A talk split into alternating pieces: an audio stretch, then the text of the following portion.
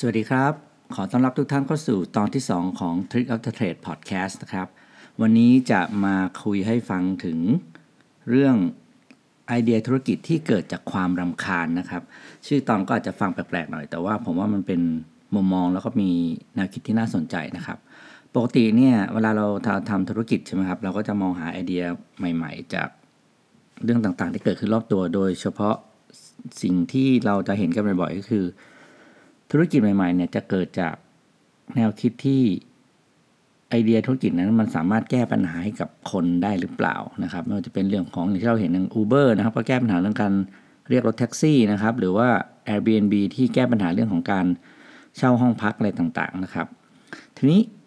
มันมี customer pain อันหนึ่งที่เรา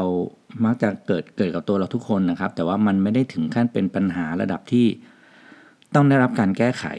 นะครับ แต่เรื่องที่เราลำคาญเนี่ยหรือปัญหาเล็กๆน้อยๆเหล่านี้เนี่ยถ้าเรามองมันจริง ๆ เราจะเห็นว่ามันเป็นโอกาสธุรกิจที่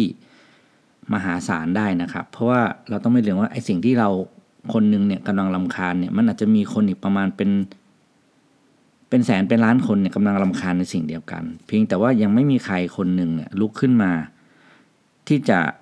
ขจัดความลำคาญนี้ให้หมดไปจากเรานะครับ ถ้าทุกท่านที่เดินทางไปสนามบินนะครับ ผมเชื่อว่าสิ่งที่ทุกคนเบื่อที่สุดเลยแล้วก็คือขั้นตอนของการตรวจความปลอดภัยนะครับ ไปถึงแล้วก็ต้องไปแสดงตัวเอาบัตรประชาชนหรือหนังสือเดินทางไปตรวจกระเป๋าอะไรเนี่ยครับ แล้วก็กว่าจะผ่านไปถึงimmigration เพื่อที่จะไปที่ gate นะครับ ก็จะมีขั้นตอนที่เราบอกว่าต้องมานั่ง ถอดแจ็คเก็ต เปิดกระเป๋าเอาโน้ตบุ๊กออกอะไรพวกนี้นะครับ สิ่งเหล่านี้ครับคือเรามองว่าเราเห็นกันอยู่มาประมาณทั้งสิบยี่สิบปีแล้วนะครับ แล้วมันก็มีแต่ระดับความเข้มข้นเพิ่มขึ้นเรื่อยๆ เพื่อเป็นการรักษาความปลอดภัยนะครับ ที่เรา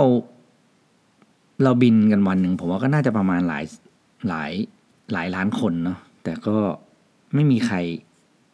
คิดจะลุกขึ้นมาเปลี่ยนแปลงไอ้ความลำคาญตรงนี้นะครับความลำคาญของการตรวจเช็คความปลอดภัย แต่ปัจจุบันนี้มีแล้วนะครับ มันมีไอเดียธุรกิจอันหนึ่งเกิดขึ้นจากการต้องความต้องการที่จะแก้อีกไอความรำคาญตรงนี้ครับ มันชื่อบริษัทที่ชื่อธุรกิจชื่อว่า Clear นะครับ C L E A R นี่นะครับ Clear ที่แปลว่าผ่านเนี่ยนะครับบริษัทนี้นะครับเป็นบริษัทสตาร์ทอัพนะครับที่อยู่ที่อเมริกานะครับ แล้วก็ แนวคิดในการทำธุรกิจของเขาก็คือทำให้ลูกค้าที่เป็นสมาชิกของเขาสามารถเดินผ่าน Airport Security ได้เลยโดยที่ไม่ต้องตรวจนะครับ โดยเขาใช้ไอเดียของ 3 อย่างมารวมกันนะครับหนึ่งก็คือใช้ในเรื่องของ information data โดยการเก็บที่เรียกว่า biometrics นะครับ คือการเก็บข้อมูลทางชีวภาพ ซึ่งปลอมแปลงไม่ได้นะครับ ซึ่งอันนี้เป็นการใช้เทคโนโลยีระดับสูงนะครับ สองคือเขาเข้าใจในเรื่องของ customer pain ในเรื่องของความจำเป็นของเวลาในการที่จะต้องผ่านขั้นตอนการตรวจรักษาความปลอดภัย และก็ความลำคาญอย่างที่บอกนะครับและสามคือเขาใช้ตัวโมเดลธุรกิจที่เรียกว่า subscription model หรือการเสียค่าสมาชิกรายปีนะครับ ซึ่งผมขอจะเล่าให้ฟังทีละอันก่อนไอส่วนแรกเลยที่เราเรียกว่า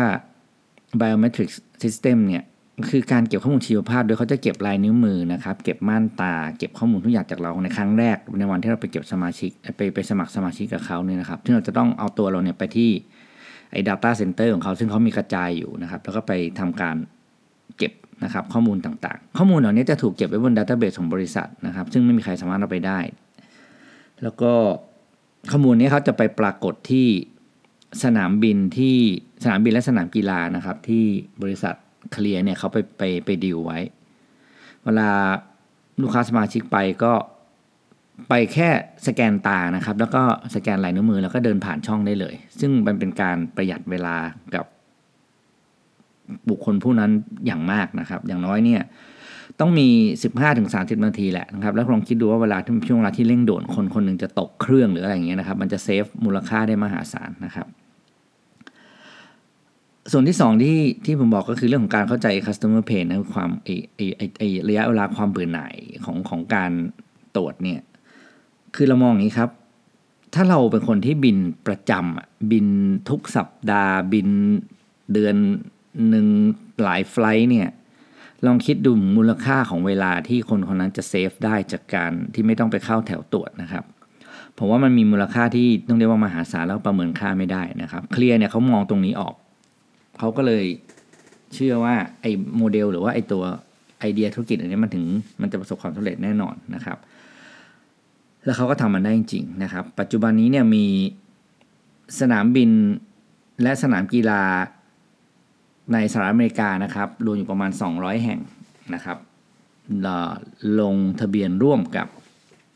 เคลียร์ไปแล้วนะครับในการผ่านผ่านจุดนะครับ ผ่านจุด security ส่วนอันที่สานที่ที่บอกคือเรื่องของโมเดลธุรกิจนะครับ ก็คือเขาใช้เป็นลักษณะของ subscription model subscription model ก็เหมือนกับที่เราดู Netflix หรือว่าเรา subscribe subscribe ในการดูอะไรที่เป็นรายเดือนเงี้ยนะครับ ก็คือของเขาเนี่ยอัตราอยู่ที่ ถ้าซื้อรายเดือนเนี่ยจะเป็นร้อยแปดสิบเหรียญต่อปีนะครับ แต่ถ้าซื้อเอ่อ